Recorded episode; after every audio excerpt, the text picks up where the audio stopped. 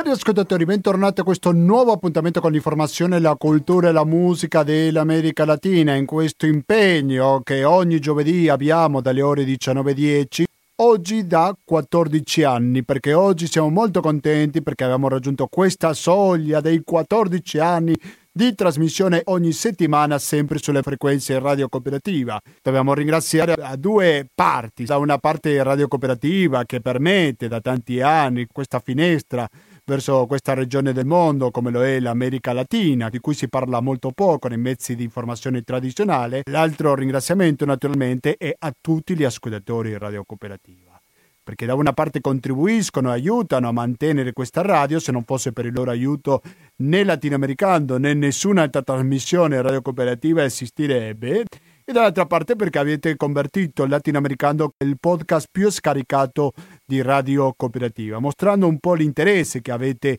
per questa regione del mondo. E credo che Latinoamericando di sicuro che ha coperto un spazio che c'era vuoto, ovvero l'informazione riguardante l'America Latina, ed è quello che proviamo a fare ogni giovedì.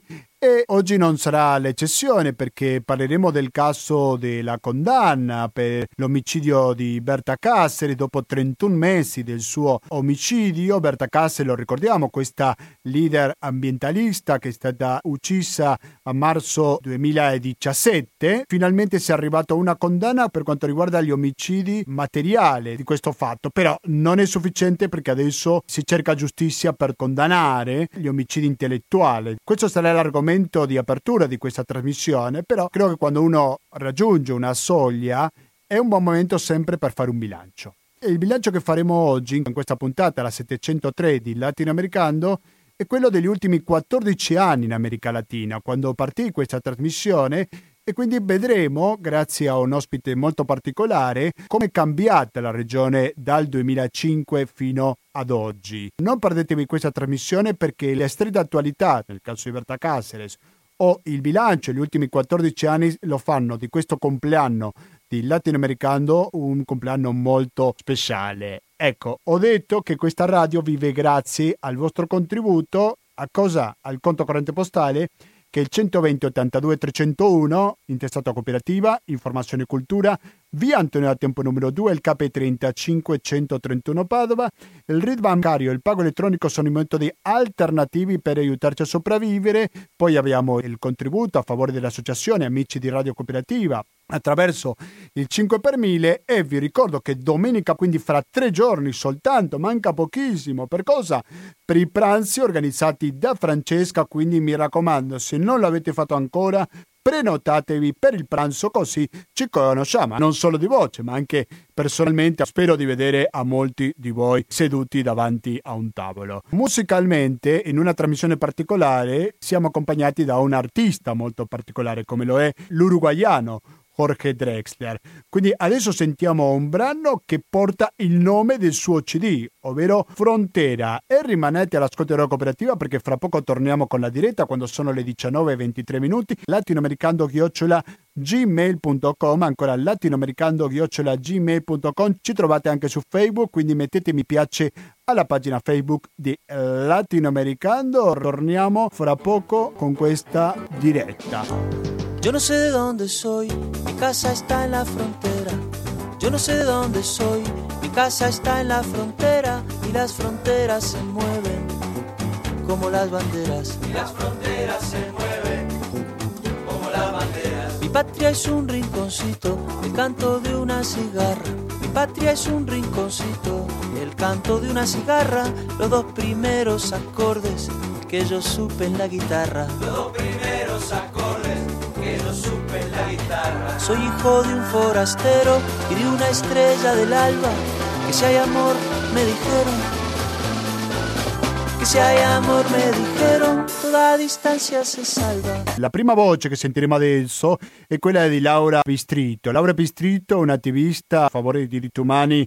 In Honduras si è mosso parecchio per questa causa dei diritti umani, e noi abbiamo ricevuto una registrazione di qualche ora fa soltanto, dove ci commenta questa sentenza che ha avuto luogo lunedì scorso. Faccio un piccolo accenno prima di sentire la registrazione. Antimafia2000.com dice: trascorsi 31 mesi dall'omicidio dell'attivista lenca Berta Cáceres in Honduras è giunta la condanna per gli accusati, una condanna che ha un suo grande significato in un paese dove la corruzione è un emblema, ma si tratta di una condanna a metà per il semplice fatto che, come accade di abitudine nei crimini del potere, a cadere sono gli autori materiali, mentre i mandanti che impartiscono gli ordini rimangono sempre nell'ombra, protetti dal manto della impunità. Aggiungo io, per essere sintetico, che le condanne sono state fra i 30 e 50 anni. E adesso sì, sentiamo il commento di Laura Pistritto, che così parlava su questa sentenza del 2 dicembre. Ringrazio Radio Cooperativa per questo spazio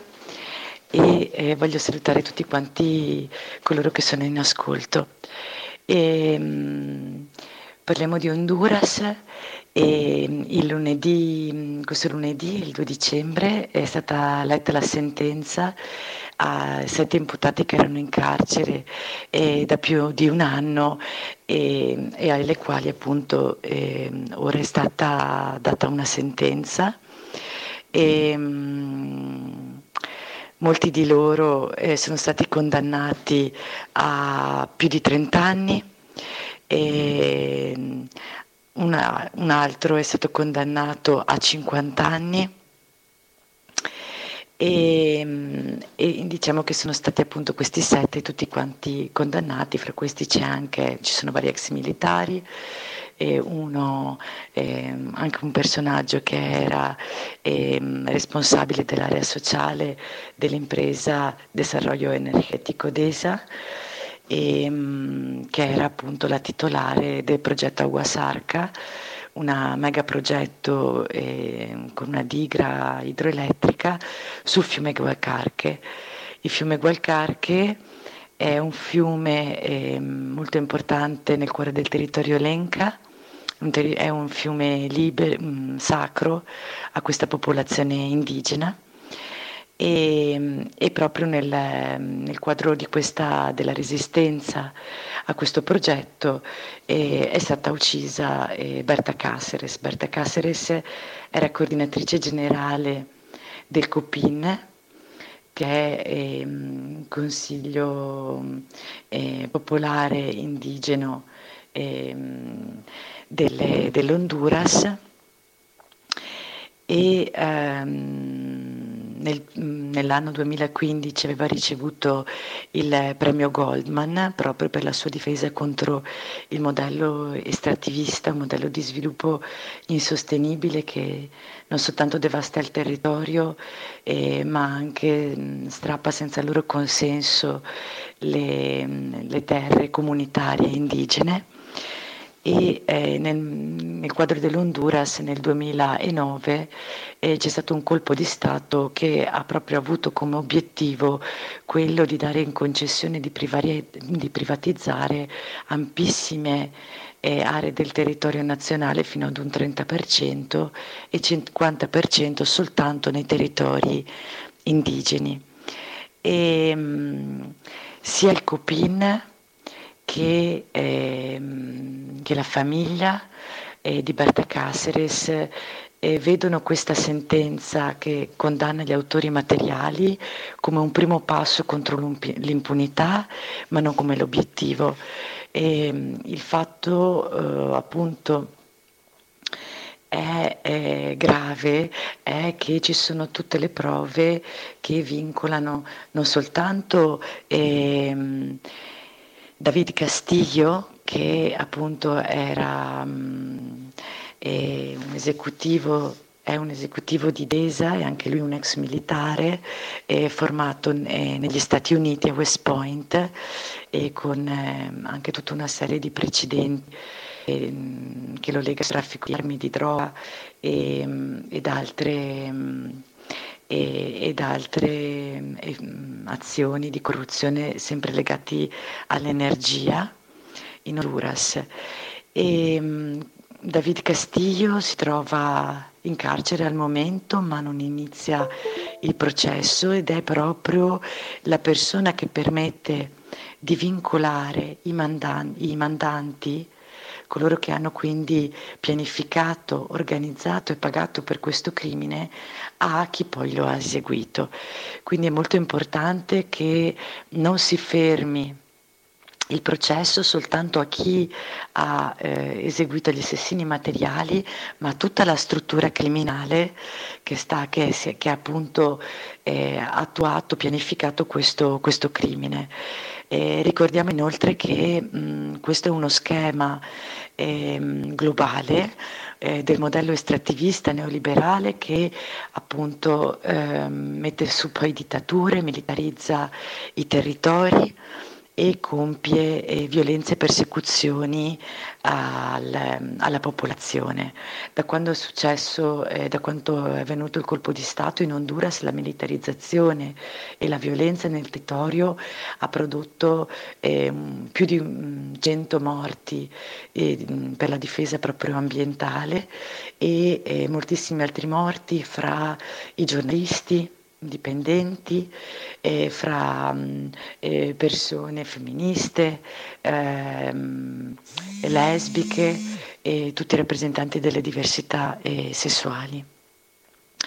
E è molto importante quindi per noi denunciare lo schema criminale attraverso il quale è usato dalle imprese nazionali e transnazionali per usare lo Stato, che in questo caso agisce per omissione di giustizia, di indagine, che usa le forze armate per reprimere le proteste sociali, le proteste ambientali, femministe, indigene e appunto la criminalità.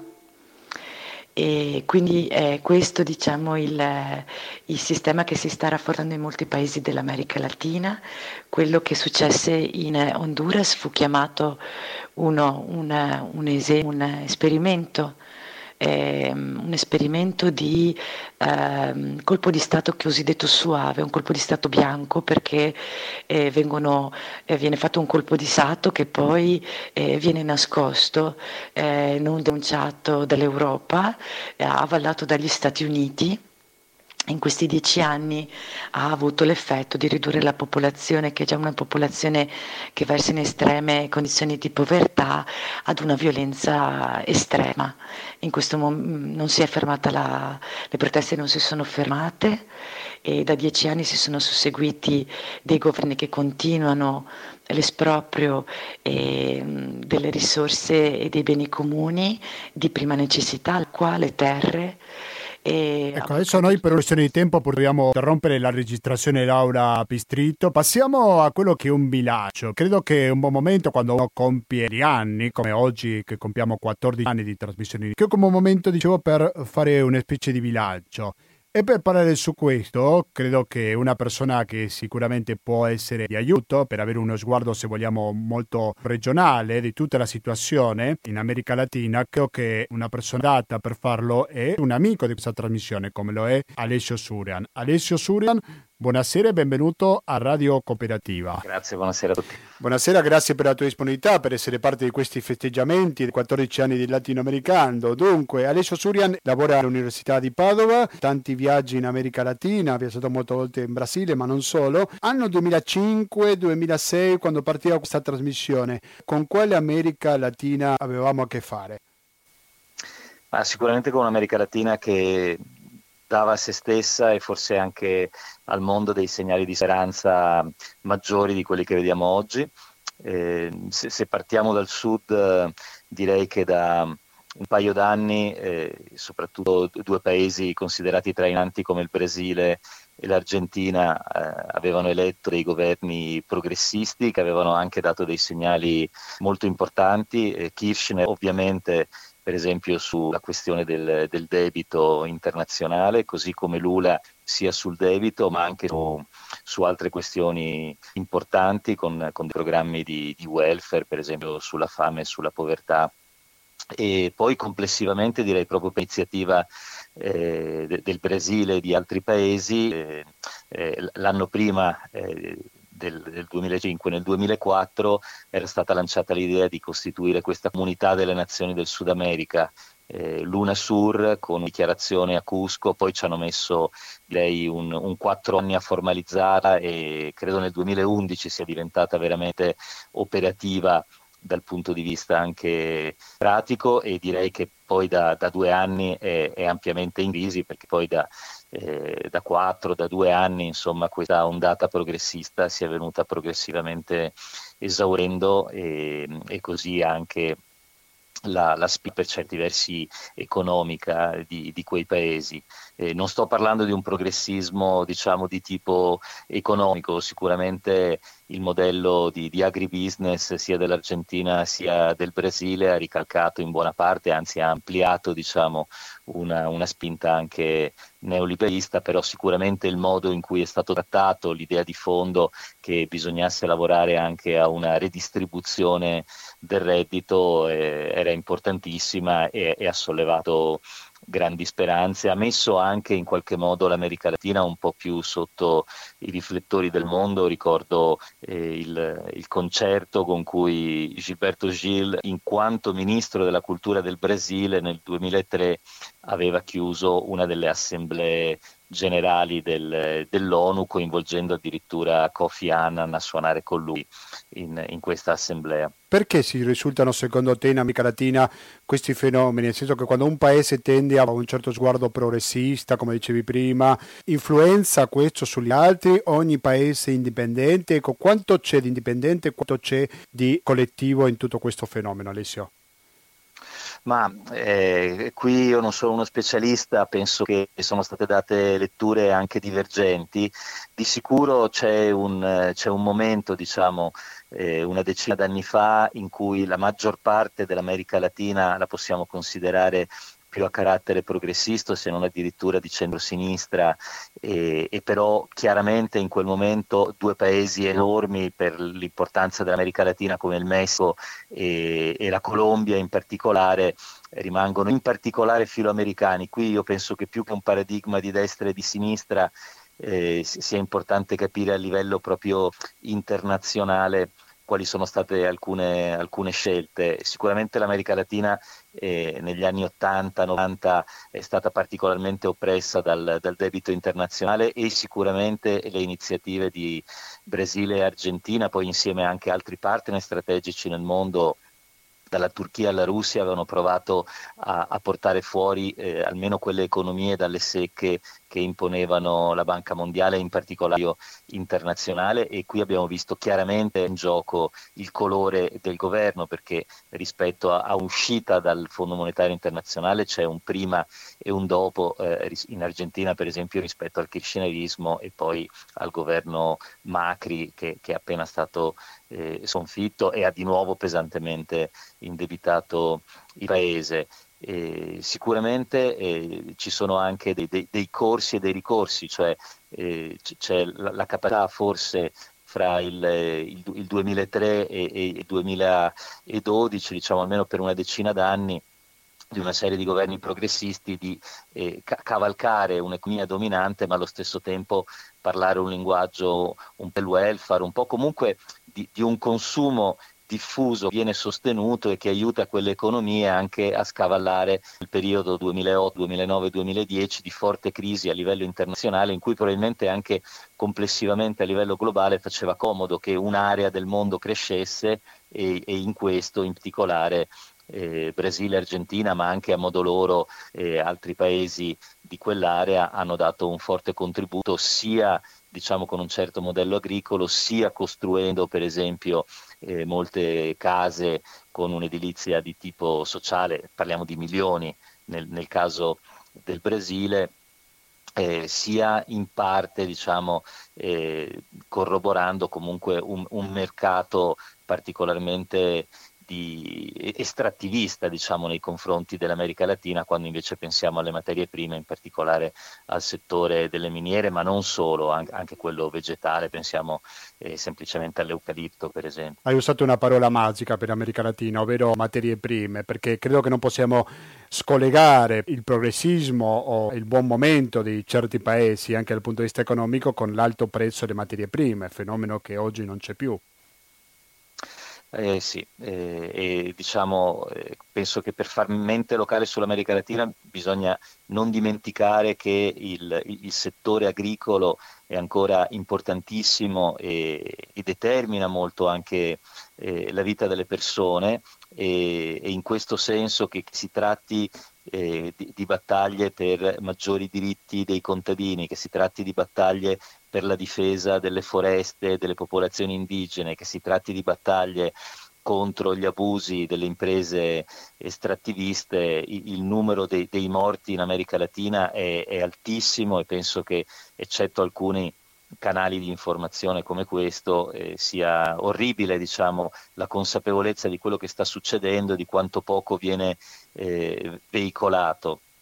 Quello che succede anche dal punto di vista dell'andamento dei prezzi è che comunque complessivamente l'agricoltura latinoamericana cresce dal punto di vista produttivo, dal punto di vista del suo volume anche di guadagni, ma questo è il paradosso latinoamericano, lasciando intatta o peggiorando la condizione di chi rimane all'interno di una povertà rurale spaventosa, e ovviamente scatena anche una maggiore pressione verso la fuga da quei posti, una pressione sugli ambiti urbani, dove di fatto poi c'è tutto un ambito periurbano e informale che mantiene in parte una cultura contadina in città, funzionale a tutta una serie di meccanismi di sfruttamento. Arriviamo ai colpi di Stato, arriviamo al primo del colpo di Stato, che è stato in giugno 2009 in Honduras, quando gli Stati Uniti hanno capito che tanto gradevole non erano per gli Stati Uniti questi giri progressista. Ricordiamo il governo che c'è in Honduras, Manuel Zelaya, esattamente, che non era precisamente un governo progressista né sinistra, però qualche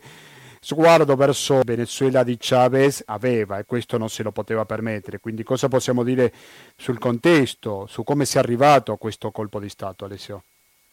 Ma io penso che questo colpo di Stato è stato un salto, diciamo, nel passato, e una discontinuità che non si è presa abbastanza seriamente, perché se ci pensiamo, diciamo, la decade precedente invece era stata tutto sommato un decennio relativamente tranquillo da questo punto di vista, in cui non c'erano stati questi segnali così aggressivi dell'amministrazione americana nei confronti dell'America centrale, dell'America Latina, e credo che solo recentemente ci rendiamo conto di quanto qui ci sia stata una strategia di colpi di Stato, perché Manuel Zelaya a giugno del 2009 è il primo, però nel 2010 si prova a tirare giù Correa in Ecuador, nel 2012 è la volta di Fernando Lugo in Paraguay, e poi più recentemente possiamo parlare comunque di un esplicito processo di sostegno degli Stati Uniti sia in Brasile sia in Bolivia a destabilizzare chi governa e a cercare un'alternativa che si è rivelata molto autoritaria e anche molto centrata su una discrimine razzista di nuovo. Quindi, diciamo, sono sicuramente 10 anni, questi 2009-2019, centrati su questo tema. Non dimentichiamo che però c'è un'eccezione nell'essere particolarmente pervicaci nel tentativo di colpo di Stato, che è il Venezuela, dove periodicamente i tentativi degli Stati Uniti si sono rivelati fallimentari, peraltro. Non so, si potrebbe parlare a lungo anche di come l'Honduras, ma anche il Guatemala, il Nicaragua, il Salvador siano territori in cui le multinazionali, soprattutto quelle estrattiviste, hanno sempre avuto il ruolo, diciamo, di cercare di mantenere dei governi che li lasciassero operare con una direi striscia impressionante, se pensiamo anche al rapporto col numero di abitanti, di persone che hanno cercato anche semplicemente di fare informazione o denunciare quello che succedeva, per cui diciamo che accanto al Brasile e alla Colombia, che sono i due paesi che pagano un dazio altissimo, fra i più alti al mondo, diciamo, di difensori delle popolazioni indigene, dei diritti umani, della terra, paesi come il Guatemala, l'Honduras hanno un numero molto alto di persone che sono state uccise, lo vediamo anno dopo anno, questi numeri sono mantenuti alti fino adesso. Ricordiamo in quel periodo anche che c'era in Colombia il caso di falsi positivi, ovvero questi contadini che venivano ammazzati e poi dicevano che erano narcotrafficanti per avere più fondi, a proposito del Plan Colombia che aveva imposto, mi ricordo, l'amministrazione Clinton. Il caso colombiano probabilmente è paradigmatico, per uno dei paesi in cui si è violato di più i diritti umani, giusto Alessio? Assolutamente, ed è il paese che ha sempre avuto questo strettissimo rapporto con gli Stati Uniti, anche quando il resto del continente sembrava andare in un'altra direzione, e purtroppo, e non a caso forse le dimostrazioni e la coerenza delle dimostrazioni che questi giorni riempiono le strade in Colombia ci parlano di una Colombia purtroppo in questi 15 anni sotto il segno di Uribe, anche se nel 2010 c'è stato questo cambio a favore di Santos, che ha cercato di costruire timidamente e con tante imperfezioni, però insomma un accordo di massima almeno con le FARC, che evidentemente non è tutta la guerriglia in Colombia, però che ha cercato di fare dei passi avanti, premiato fra l'altro con un premio Nobel, però i passi indietro recenti sono molto evidenti, e rispetto a quello che dicevi tu anche la violenza con cui si muovono gli squadroni speciali ESMAD sono impressionanti. È vero una cosa che tu hai notato, era un'isola la Colombia in quel senso, nel senso che quando tutti erano quando molti dei paesi latinoamericani andavano su un'ondata progressista, per così dire, la Colombia sempre si è mantenuta, c'era il governo di Uribe che era tutto fuorché progressista, un governo repressore come pochi, paramilitari, no? Sì, poi questa lettura ovviamente è complessiva rispetto a un paese, dobbiamo anche ricordarci che in particolare delle grandi metropoli sono capaci di costruire una propria politica, per cui all'interno di una Colombia di questo tipo, però Petro, che ha perso le ultime elezioni a livello nazionale, però per esempio ha governato Bogotà con uno spirito progressista, molte delle cose che si dicono anche oggi in Europa in chiave di partecipazione o di politiche anche ambientali, di spazio alle biciclette, sono avvenute sicuramente a Bogotà molto prima che in altri luoghi in Europa, sicuramente meglio per certi versi di come le vediamo qui in Italia. Quindi è giusto una lettura complessiva, ma è giusto anche ricordarsi che in parte poi c'è un grosso divario rurale e urbano, e che alcune grandi metropoli poi in realtà diventano dei laboratori anche politici molto importanti, come lo era stato a suo tempo Porto Alegre rispetto al bilancio partecipativo. Per chi avesse perso l'ultima trasmissione, se va sul sito www.radiocooperativa.org può trovare il podcast della trasmissione giovedì scorso, dove avevamo fatto un collegamento con Bogotà, dove abbiamo analizzato più approfonditamente la questione colombiana. Ecco, arriviamo al 2012, andiamo verso il sud del Sud America e arriviamo in Paraguay, dove è stato un colpo di stato contro l'ex vescovo Fernando Lugo. Cosa ti ricordi di questo colpo, Alessio? Ma intanto che non si sa perché, ma questi colpi di stato avvengono sempre a giugno, era stato così per Zelaya nel 2009, anche per Lugo mi ricordo che era interessante, che era l'osservazione, sì. Sì, in questo caso diciamo c'è qualcosa che poi avverte il Brasile, nel senso che qui più che andare direttamente con i militari nel palazzo come era stato per Zelaya, si cerca di fare, come poi è avvenuto anche per Dilma in Brasile, un impeachment di tipo istituzionale. Un colpo istituzionale, anche se sembra un ossimoro di per sé, però potremmo usare questo termine. Se uno va a vedere come sono andate le cose in Paraguay e in Brasile, di fatto la pressione di altri diciamo poteri a livello diplomatico e economico sono quelli che condizionano molto il clima del paese e permettono di legittimare degli impeachment che sono completamente costruiti, perché in quel caso il Partito Colorado cosa fa? Diciamo, sfrutta dei conflitti creati nel paese fra polizia e contadini, che ovviamente erano stati molto importanti, perché si parlava di decine, diciamo, di feriti e anche una ventina di morti, però in maniera del tutto strumentale per cercare di fermare quello che era un processo di nuovo relativamente moderato, di maggiore democratizzazione. E questo processo di impeachment però è stato subito denunciato, in questo caso dal Tribunale elettorale del Paese e dalla Commissione Interamericana dei diritti umani. Qui ha giocato molto anche, diciamo, una sudditanza del paese rispetto a poteri forti esterni che non erano in quel momento, per esempio l'Unasur o il Mercosur, che si rifiutavano di accettare la destituzione del presidente. Quindi è stato un processo abbastanza complesso. Magari, diciamo, si fossero espressi così chiaramente quando invece è stato il turno di Dilma e di Lula 4 anni dopo. Prima si parlava di Unasur e oggi si parla del gruppo di Lima, no? Una bella differenza.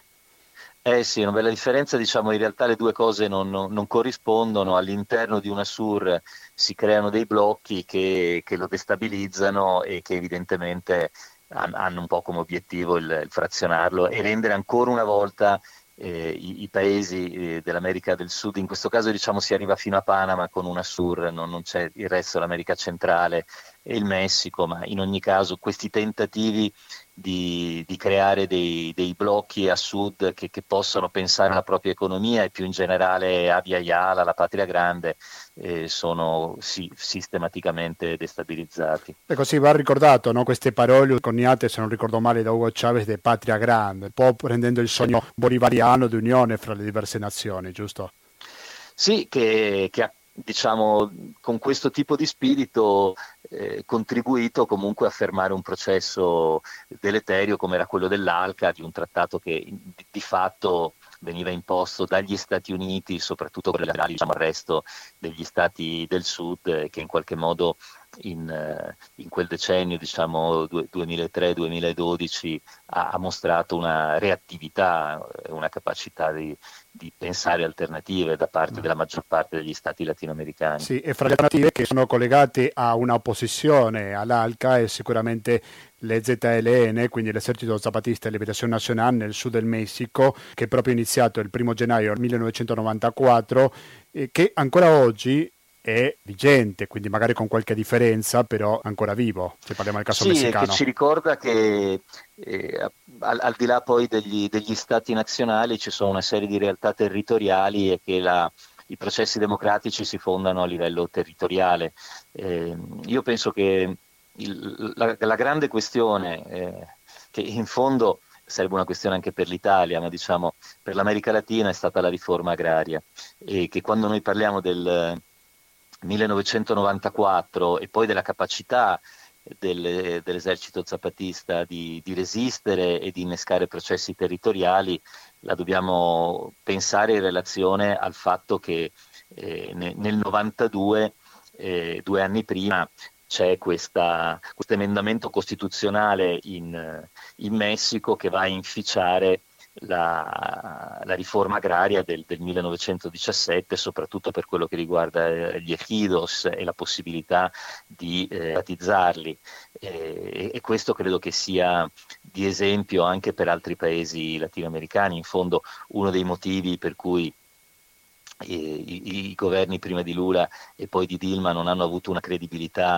a livello di zone rurali in Brasile è proprio stata questa incapacità di promuovere una riforma agraria strutturale in quel paese. Ci eravamo lasciati con il golpe del 2012 contro Lugo. Se parliamo del colpo di stato istituzionale, lasciatemi passare questo termine, credo che il successivo è stato contro Dilma.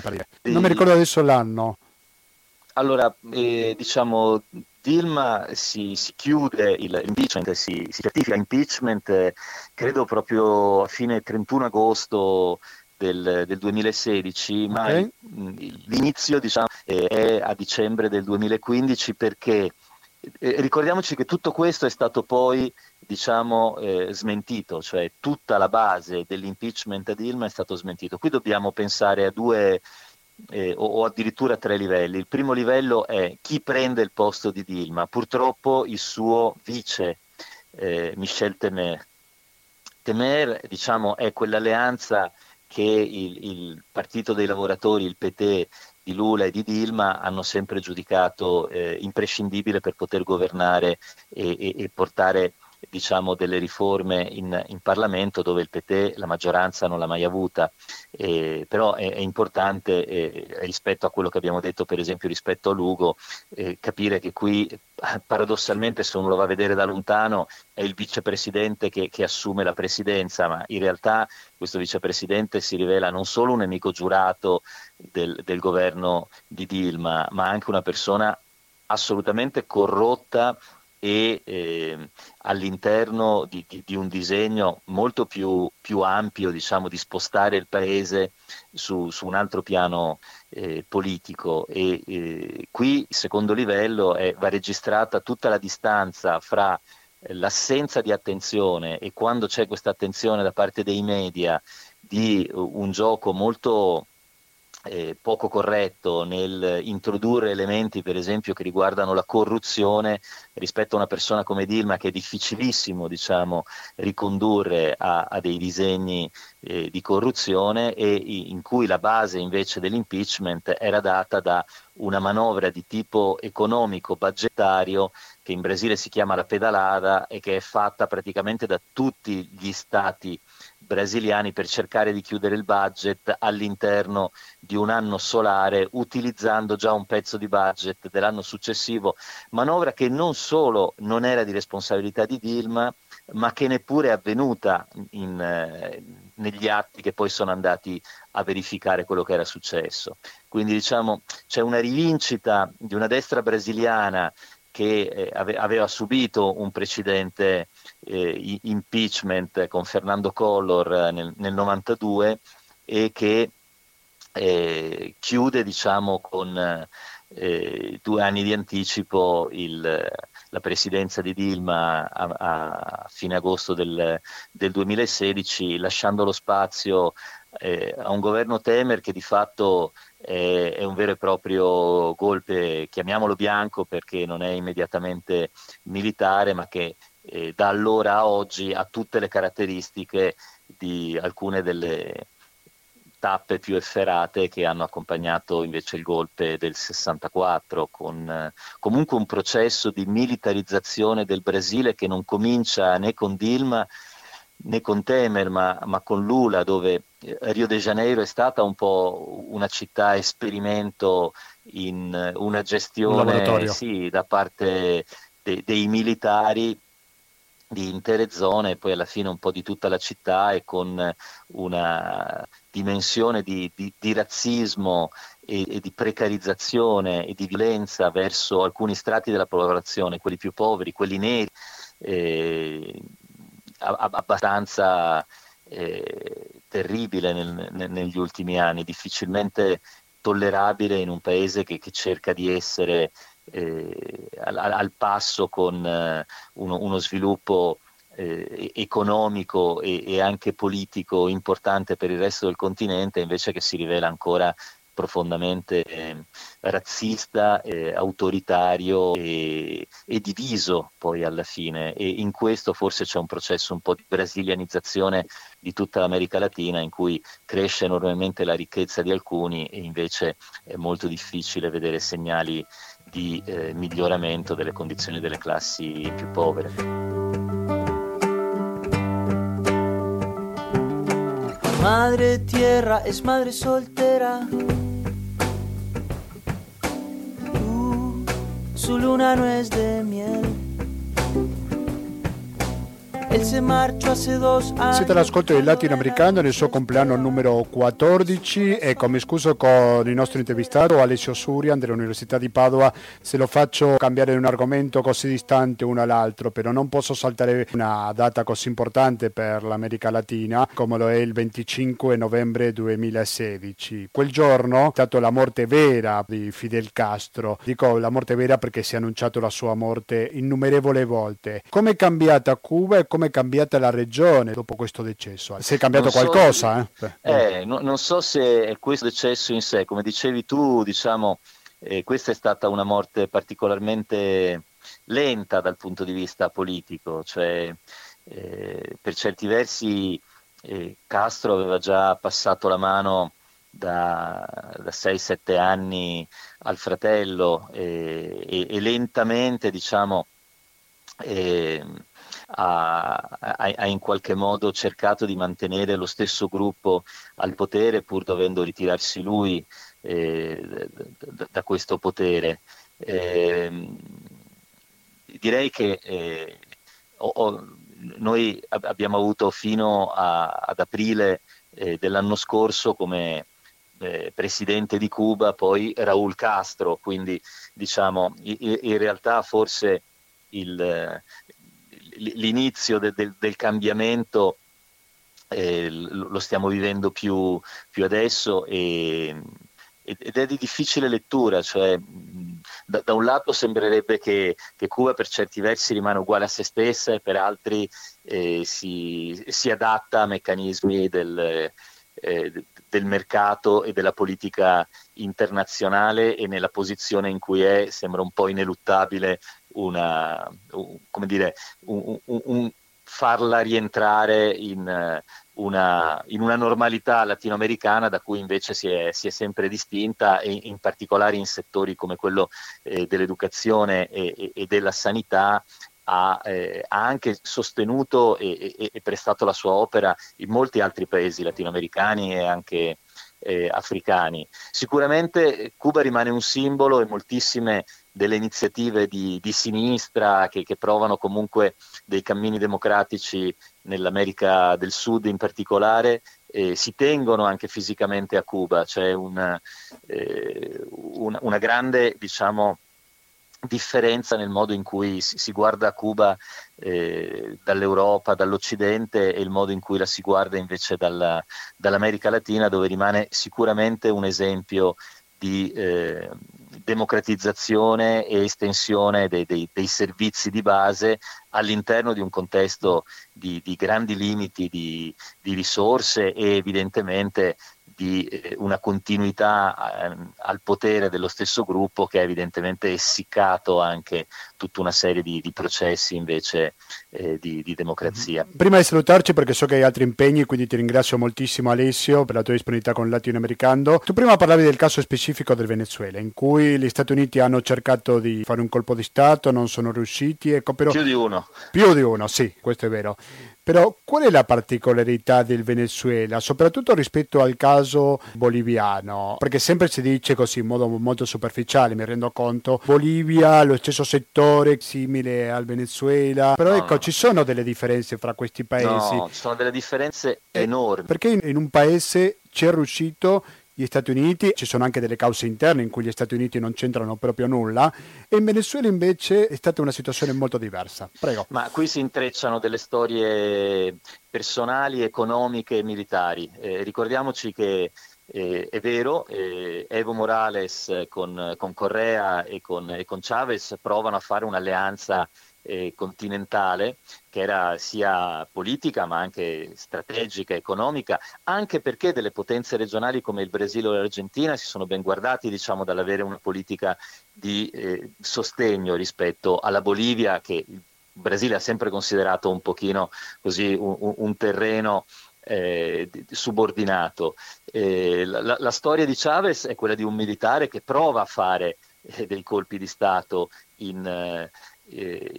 Venezuela prima di prendere lui stesso il potere, e che ha un grosso appeal sull'esercito, per cui i ripetuti tentativi degli Stati Uniti di destabilizzarlo già dal 2002 falliscono perché lui comunque ha una presa sull'esercito che non è sicuramente quella che ha avuto Morales, che viene da una regione molto specifica della Bolivia, che è Cochabamba, che è il primo indigeno ad avere questo tipo di profilo di presidenza in Bolivia. Quindi, diciamo, dal punto di vista anche proprio del profilo e delle relazioni personali, partono da due basi molto diverse. Poi Chavez ha un'economia che sfrutta, probabilmente malamente, però tutto il portato del petrolio in particolare, e con quello influenza la regione. Oggi, diciamo, da un lato le pressioni esterne, da un lato anche questo tipo di gestione estrattivista ha portato a una crisi economica serissima, diciamo, è quasi impensabile quella regione, che di fatto si mantiene soltanto perché praticamente una gran parte del paese è immigrata. Pensiamo solo alla pressione migratoria, in particolare sul Brasile, ma anche su altri stati vicini che ovviamente influiscono su Colombia, su Ecuador, mentre invece quello che avviene con Morales, come con Chavez, è un perpetuarsi al potere che probabilmente erode in parte anche il suo tipo di base, perlomeno dal punto di vista di un attivismo politico. Morales avrebbe potuto concludere il suo terzo mandato nel 2020, essendo stato eletto la terza volta con un 62% di consensi. Di fatto ha vinto le elezioni recenti anche con un 10% di margine, ma è arrivato a vincerle avendo tentato di modificare la Costituzione attraverso un referendum che ha perso, e poi facendolo per via elettorale, mentre la grossa crescita economica che lui ha provocato in Bolivia, e che era inedita per la Bolivia, un paese che non è riuscito mai ad andare a questi livelli anche di benessere economico, però si è basata moltissimo su un agribusiness e una deforestazione che hanno sicuramente messo molto in crisi anche il suo profilo, diciamo, di persona che difende una matrice indigena e plurinazionale di questo Stato, il che non vuol dire che chi in questo momento sta governando non abbia degli atteggiamenti razzisti e autoritari molto molto preoccupanti. Benissimo, io Alessio ti ringrazio molto perché hai avuto l'abilità di poter spiegarti su argomenti che in parte sono molto diversi, però magari qualche cosa in comune si può anche trovare. Sì, sicuramente. Ti lascio con un aneddoto. Dimmi. Quando ho cominciato questa trasmissione io mi ricordo che c'era un film che hanno visto tutti sull'America Latina, che era I diari della motocicletta. Sì. E a me interessa molto la musica, e mi ricordo che quella volta un gigante come Prince fu chiamato a dare l'Oscar per la migliore colonna sonora, e la migliore colonna sonora era centrata su una canzone che era stata composta e cantata anche nel film da Jorge Drexler, che però gli Oscar, chi li organizzava, non giudicava abbastanza conosciuto nel resto del mondo. Cioè un uruguaiano molto conosciuto in America Latina che aveva composto e suonato quella canzone non veniva giudicato all'altezza di suonarla in pubblico, perché non conosciuto abbastanza, e si preferiva lui Banderas, per intenderci. E qual è questa canzone? Dell'Otro Lato del Rio. Dell'Otro Lato del Rio.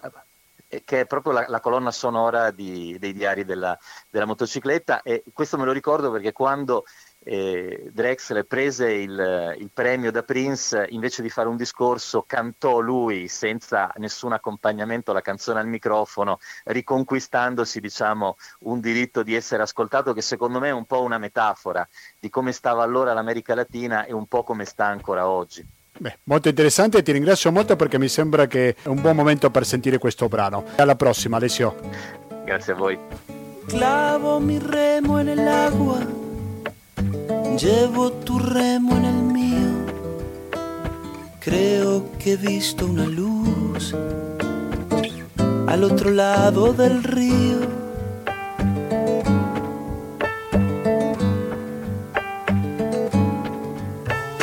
El día le irá pudiendo poco a poco al frío.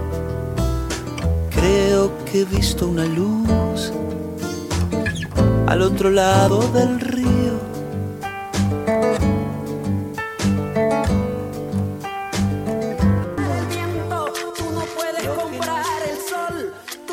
Voglio interrompere questo bellissimo brano dell'Otro del Rio di Jorge Drexler, l'artista che ha accompagnato oggi in questo festeggiamento di 14 anni di Latinoamericando, perché ormai sono le 20:15.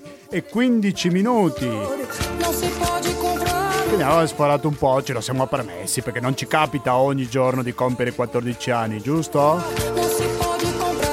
E per questo sentiamo la solita sigla di chiusura, ovvero i Calle 13 con il suo brano Latinoamerica.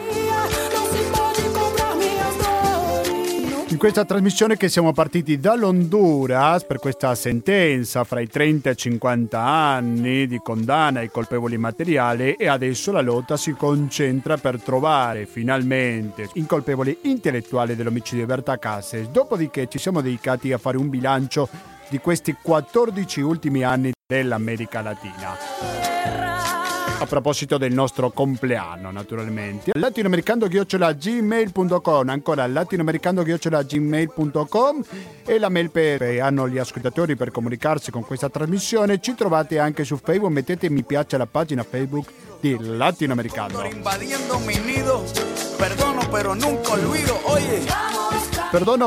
olvido, ecco, non si olvide, non dimenticatevi di contribuire con Radio Cooperativa attraverso il conto corrente postale che è il 120 82 301, il RID bancario, il pago elettronico e il contributo a favore dell'associazione Amici Radio Cooperativa attraverso il 5 per 1000. Sono metodi alternativi per aiutarci a sopravvivere. Domenica ci sarà il pranzo, preparate carta pena perché fra poco sentirete la sigla per il pranzo di Radio Cooperativa. Adesso sentiremo una replica di Economia e Società e dopo La Buona Compagnia con Stasera si balla dalle ore 22. Da Gustavo Claros, grazie e alla prossima!